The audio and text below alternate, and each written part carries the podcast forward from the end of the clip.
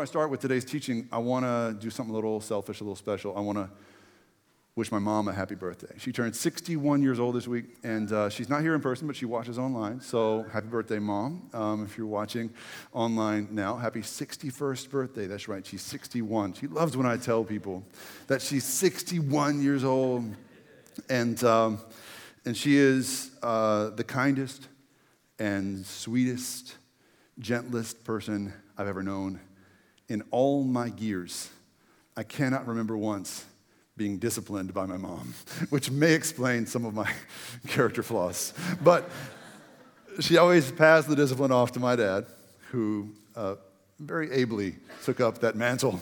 And uh, he, he did not spoil, or what, spoil the rod, right? Wait, spare the rod. Yeah, I know the Bible. He did not spare the rod nor did he spoil the child. That was my mom's job.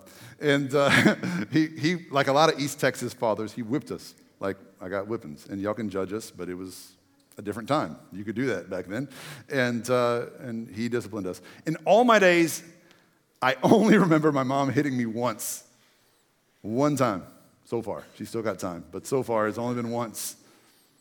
Can I tell you about it real quick before I? All right. So it happened when I was six years old Uh, just probably a little bit after this picture was taken. I'm the cute one, by the way, if you're wondering. And my sister and I were riding in the car with my mom. It was a 1979 Dodge Challenger.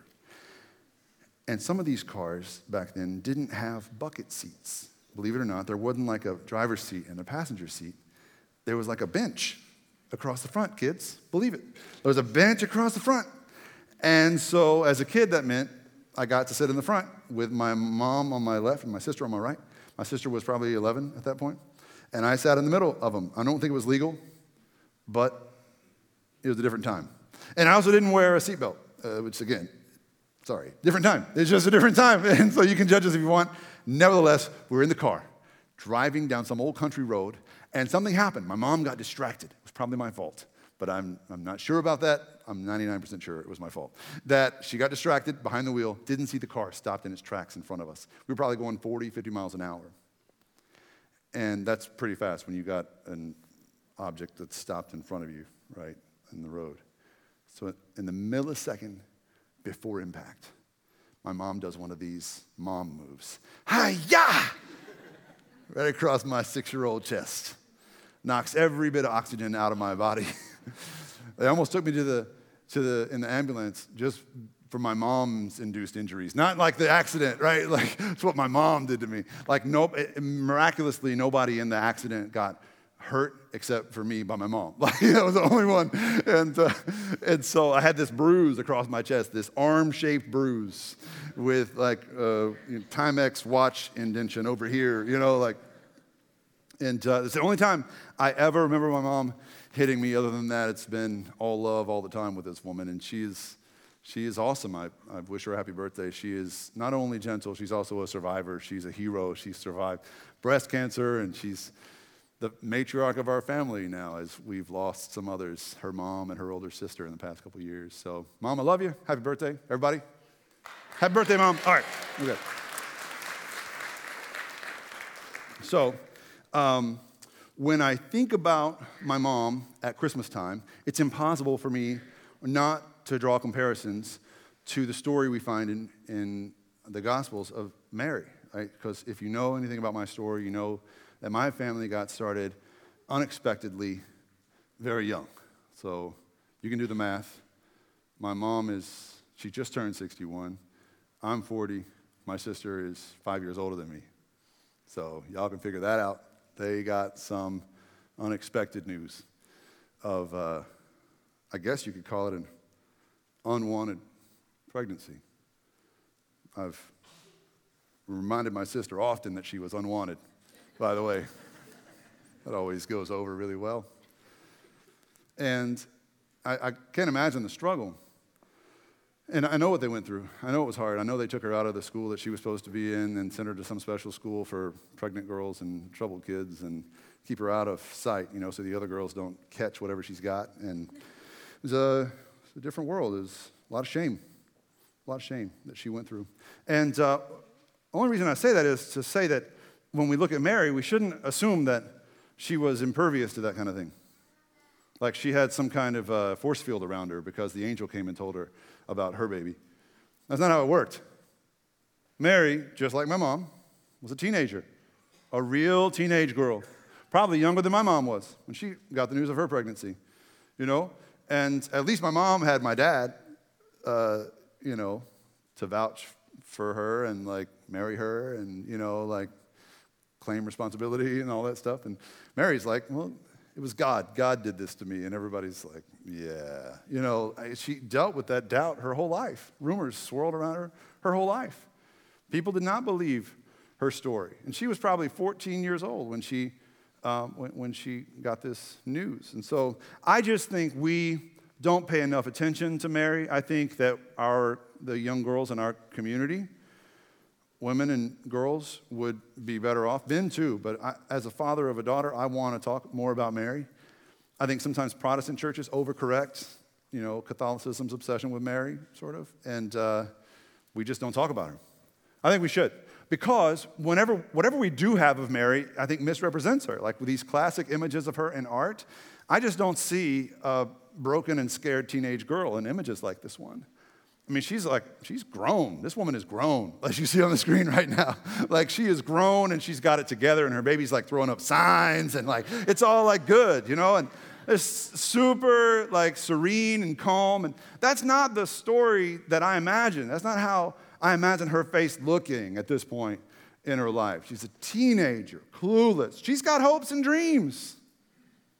She wants to live a normal life. She wants to have babies that are cuter than her friends' babies and raise them around family. Like that's what she wants in her small town. And God shows up and ruins her life. He ruins the life she thought she wanted. That should not be lost on us. And even through all the struggle, she persevered. That's the story of Mary. It's not that she had it together the whole time, it's that she found a way to hold it together through everything she went through. That's why I, I personally prefer this image of Mary to the one you see now Wonder Woman. I think Mary is more like Wonder Woman. She feels heroic to me when you look at the, the whole of her story. That's what we're going to do today. I'm going to read a passage, a little longer than most of the passages I read out loud. You have it in your study guides that you were given when you came in. Um, also, I encourage you to have your Bible with you or maybe a Bible app on your phone. Um, we're going to be in the Gospel of Luke. That's the third book of the New Testament. Um, it's the third of four biographies of Jesus' life. In the first chapter, verse 26 is where we will begin. Verse 26, um, I'll read through verse 56. Here we go.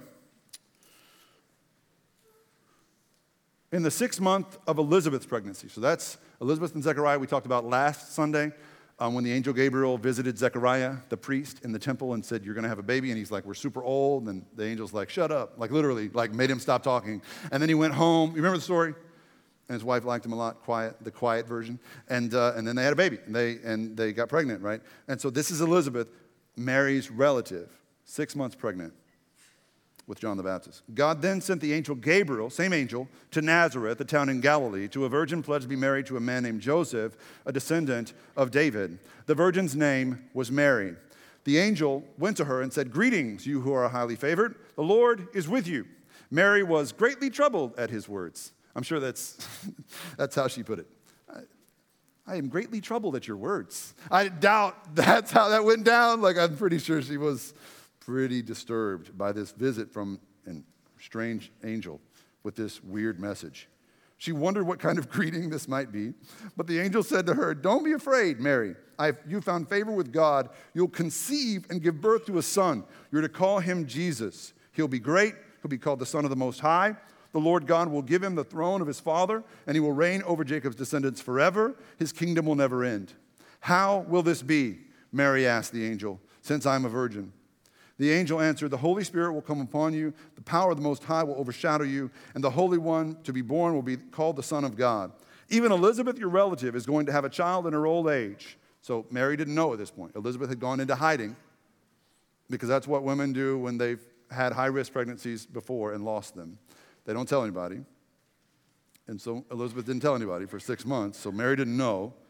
And the angel tells her, and she who was said to be un- unable to conceive is in her sixth month, for no word from God will ever fail. I am the Lord's servant, Mary answered. May your word to me be fulfilled. Then the angel left her. At that time, Mary got ready and hurried to a town. Now, listen, listen to this. At that time, right then, she didn't wait. Mary got ready right then and hurried to a town in the hill country of Judea, which was 90 to 100 miles away from Nazareth, where Mary lived. She left right away. She left on foot. She traveled 90 plus miles through rugged mountainous terrain by herself in the first trimester of her weird pregnancy. Anybody who's ever been around a pregnancy knows that's the hardest time. And there she is, throwing up in the bushes on the way to the Judean hill country. Why? Because there's one person in the world who will understand, and it's Elizabeth. And nobody back home will believe her. So she runs to Elizabeth's house. Verse 41. When Elizabeth, uh, yes, when Elizabeth heard Mary's greeting, the baby leaped in her womb, and Elizabeth was filled with the Holy Spirit. In a loud voice, she exclaimed, Blessed are you among women, blessed is the child you'll bear. But why am I so favored that the mother of my Lord should come to me? As soon as the sound of your greeting reached my ears, the baby in my womb, John the Baptist, little John the Baptist, leaped for joy inside of Elizabeth. Blessed is she who has believed that the Lord would fulfill his promises to her. And Mary said, it says Mary said, it's actually written differently in your Bibles. It's in, intended, which means it's intended to be sung. It's poem or music. Mary said, My soul glorifies the Lord. My spirit rejoices in God my Savior, for he has been mindful of the humble state of his servant. From now on, all generations will call me blessed. The mighty one has done great things for me. Don't picture that weird woman with the starry thing around her head. Picture a 14 year old girl who's been rehearsing these lines the whole way, reminding herself that God is faithful because she has no one else at that point. His mercy extends to those who fear him from generation to generation. He's performed mighty deeds with his arm, scattered those who were proud in their inmost thoughts. He has brought down rulers from their thrones, but has lifted up the humble. He has filled the hungry with good things, but has sent the rich away empty. He has helped his servant Israel, remembering to be merciful to Abraham and his descendants forever, just as he promised our ancestors. Mary then stayed with Elizabeth for about three months and returned home. Now, the reason we don't get it is because we know how the story ends. We know the Gospels have a pretty good ending. This is going someplace good. And so we, in turn, revise history and we read everything through the rose tinted glasses of the resurrection, including Mary's story. But can we just for a minute sit back and appreciate the struggle of this young girl? Can we just step back and realize what this young girl in Nazareth must have experienced? We know Joseph doubted her. He wanted to divorce her quietly, which means break off the engagement without forcing her to face the music that the priests at the synagogue would have had her face, which was probably, well, the, the letter of the law called for her to be stoned to death for her sins. No one believed God got her pregnant, right? Let's be clear. Her parents wouldn't have believed her. Mary was, by any account, alone alone in Nazareth. Maybe that's why she headed off to see Elizabeth. Maybe that's why, even after Elizabeth sends her back home three months later, that she still leaves Nazareth again, even more pregnant than the last time she left. When it's time for Joseph to go to Bethlehem and be counted in the census, Mary's like, I'm going with you because you're the only one who believes me. Or maybe Joseph's like, You're coming with me because I'm called to protect you. Whatever the case, both of them believed Mary should not stay there among those people who did not believe her story. Life was hard for Mary. And then she goes to Bethlehem, very pregnant, gives birth to the most important baby ever born and she places him in a feeding trough for animals. That's not how it's supposed to go. He's supposed to be on a throne, not in a manger. And she had to figure out all the things new moms have to figure out, like how to get him to latch. Like, this kid's got to eat. He's God. Like, we got to feed him, you know, like, he's got to grow up. And like, all the pressure times infinity for a new mom. And, and Joseph, poor Joseph, is seeing and learning about things no teenage boy should ever have to see and learn about. He was the midwife, he was the one who said, push. he's the one that caught that slimy thing. They're going through all this together. You don't think it was a struggle? You don't think for a minute clouds of doubt surrounded them? Clouds, not even necessarily doubt about God, but doubt about themselves. Maybe we're not equipped for this. You don't think there were tears on that journey? Of course there were. People spread rumors about Mary her whole life. And it didn't get any easier after Jesus was born either. Eight days after he was born, they take him to the temple to be circumcised, which was the, the rule. Every parent of every Jewish boy did this back then. There was a line around the temple every day with babies being brought to be circumcised. And, and the priest, Simeon, he uh, saw something special in this baby. And when they bring Jesus to Simeon the priest for circumcision, Simeon blessed him and said to Mary, This child is destined to cause the falling and rising of many in Israel and to be a sign that will be spoken against, so that the thoughts of many hearts will be revealed. And, he said to Mary, a sword will pierce your own soul. A sword will pierce your own soul. One of my favorite things about Mary's story is the, the fact that when the shepherds came to worship him and the angels sang, and then there were the wise men that came at some point, and it says in Luke chapter 2, it says, she considered these things and treasured them in her heart. Mary treasured these good moments in her heart. Why? Because she knew something bad was coming. She knew not all seasons would feel like this one she's in with the angels singing and the shepherds worshiping and everything making sense. She knew a sword would pierce her heart, and so she treasured, like putting fuel in her tank, she treasured these things. And truly, some awful things were coming. Mary was there the whole time. Mary was there as the Pharisees and the priests turned on Jesus. In fact, Mary was there when Jesus was arrested, beaten. She was there when he was crucified. And listen, one thing we don't often give Mary credit for is she's the one person who could have blown up the whole thing. She's the one person who could have said, Hey, hey, I made it all up. There was no angel. Uh, Joseph and I, and Joseph was dead by that point, we think. So Joseph and I, we made a mistake. We had a little slip up, you know, hormones and stuff. And so I'm sorry. Uh, there's nothing supernatural here. My son's a little crazy. Let me just take him home and we'll be fine. You know, like she could have blown the whole thing, but she didn't. And she stood there at the scene of the crucifixion and they watched, she watched them drive nails through her baby. And she was within a whisper of her son. Eh, they didn't hang the crucifixion victims up high. They, they were right there on the ground level. She was eye level with her son as he bled and cried. It was her baby. Is there anything worse for a mother than that? She was there when he cried his very first cry. She was there when he cried his last. And the whole time she just stood steadfast.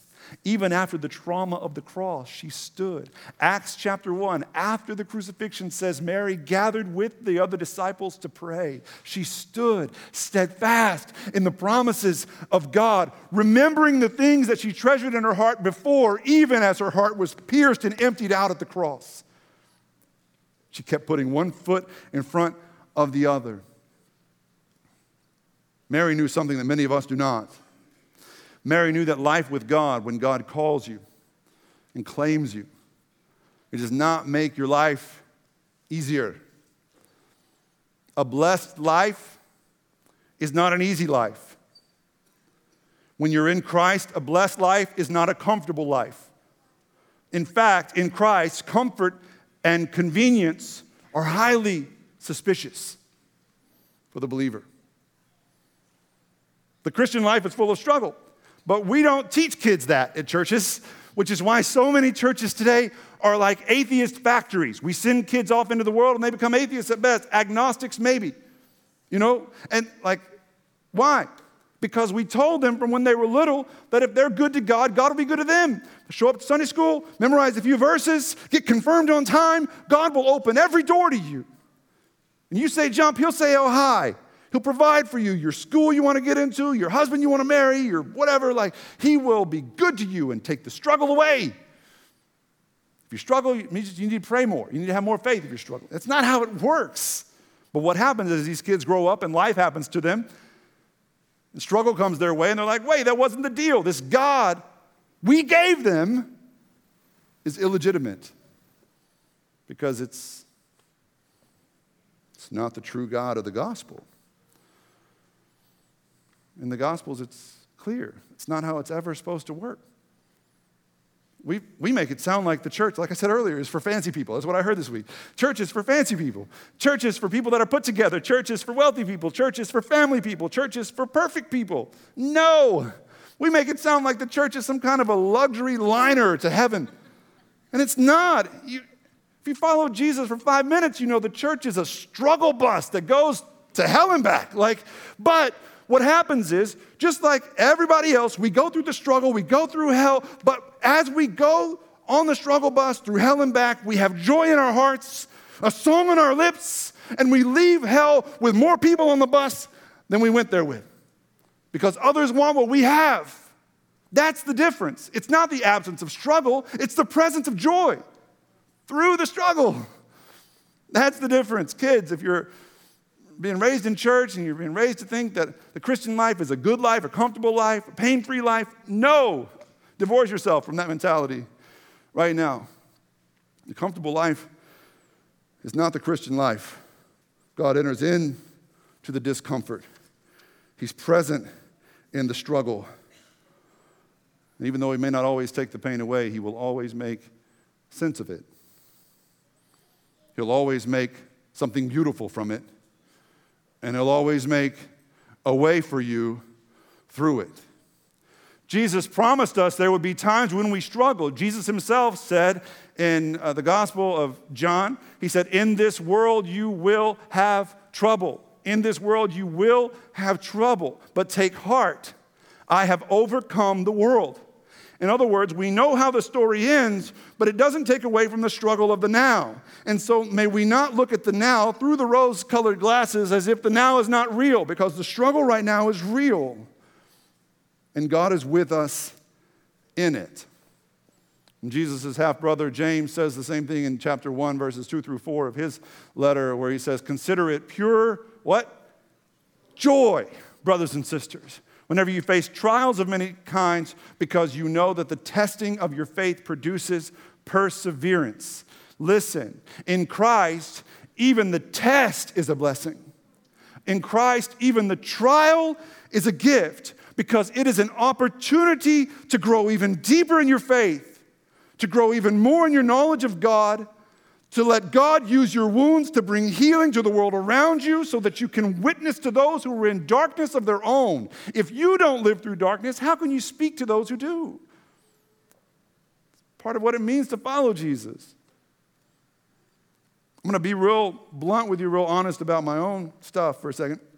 And I would just appreciate it if nobody here takes what I'm about to tell you and makes it weird. Can we just agree?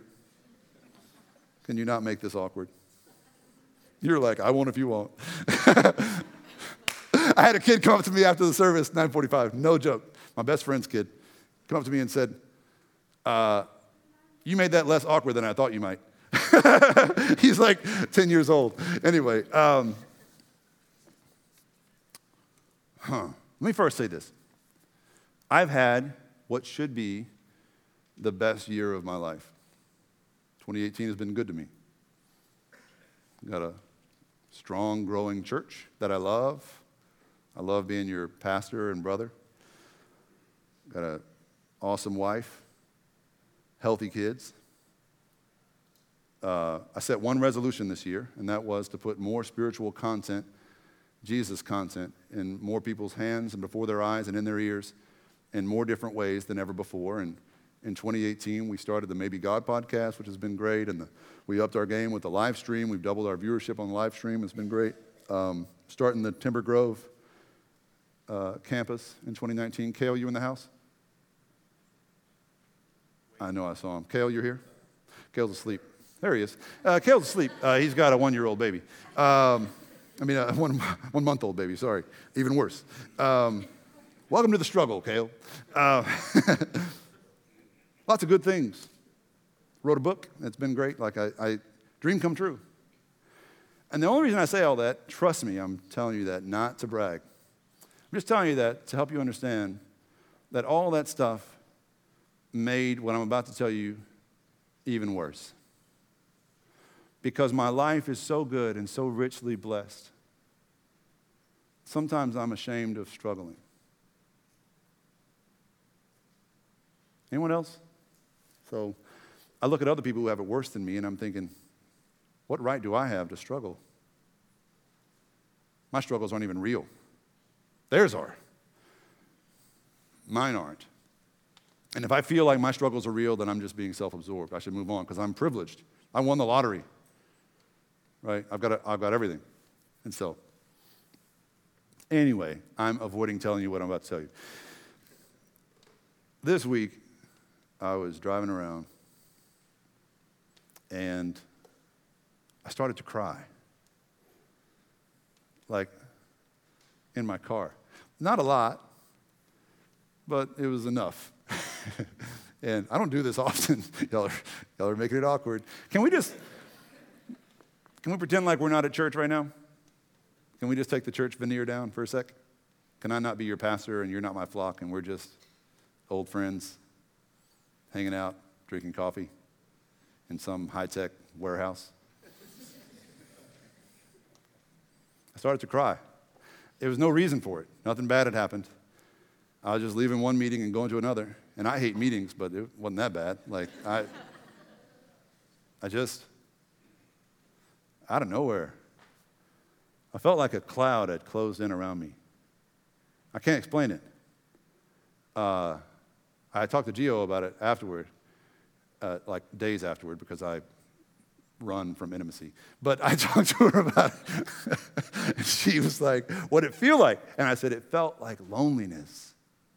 She said, But how, how could you feel alone? Like, I'm here for you and the kids and the church and your friends. It's like, I know. You're totally right. I've got all kinds of people who love me. I know that now that the clouds are gone. But when the clouds were here, I was temporarily blinded. You ever? Like, blinded a little bit by this despair moment. I couldn't see through it, right? And, and I just felt lonely. I felt isolated, and, and I felt tempted to give in to that um, despair. And I just sat there in my car, hoping against hope that no one in my church would pull up next to me. I didn't want y'all to see me like that on San Felipe at the red light. Like, nobody wants to see their pastor crying in his car by himself at Christmas. So Lucky for me, it was not my first experience with that cloud or with the one who sent it. I am well aware of our enemy and how he works. I wasn't before. Before Jesus came and took over in my heart, uh, those moments would send me into a tailspin, and the enemy just had me right in the palm of his hand because he could send the clouds in and no matter how good my life is, suddenly I'm doubting myself, I'm doubting everything, and, and I'm going deeper into isolation, I'm going deeper into addiction, going deeper into self absorption, and a tailspin. But something changes truly when Jesus takes up residence in your heart. You start to understand that Jesus lived a life shrouded in the struggle, constantly surrounded by reasons to doubt. He had moments of loneliness, fear, questioning. He walked through it. But like his mama before him, he kept putting one foot in front of the other and trusting the promises of God will come to pass. And so now, instead of being freaked out, wrapped up in anxiety, sent into the tailspin of deeper despair, I trust Jesus to show me the way through. He doesn't necessarily dispel the clouds of darkness right away, but I know the way out now. I didn't before. And now I, I welcome it. I know it's weird, but I welcome the tears and I welcome the darkness because I know it's just for a minute. And I know that my experience in the darkness will help me to minister to those who walk in darkness. Y'all weirded out? Let me just say this. I know at Christmas time, for some of you, the clouds roll in. I mean, not just at Christmas time, but some of you especially at Christmas time, because you start comparing and you think about all you don't have, and you miss the people you can't hold this year because they're gone, and you, you start to have doubts. I know the clouds roll in, and the only reason I share Mary's struggle with you, and the only reason I share my struggle with you, is because I know sometimes you need to be reminded that however big the clouds might look, God is bigger. And however dark it might feel in there, God's light shines brighter. And even on the days when the wound across your chest feels like it's God shaped, like He's done it to you, trust me when I tell you that He loves you more than my mama loves me. He loves you more than Jesus loved Mary, and He will see you through this if you let Him. And not only will He see you through this, but He will show you something about yourself and your purpose and your calling through the season of darkness you might be in right now if you trust Him. You trust Him you'll understand how darkness becomes a blessing.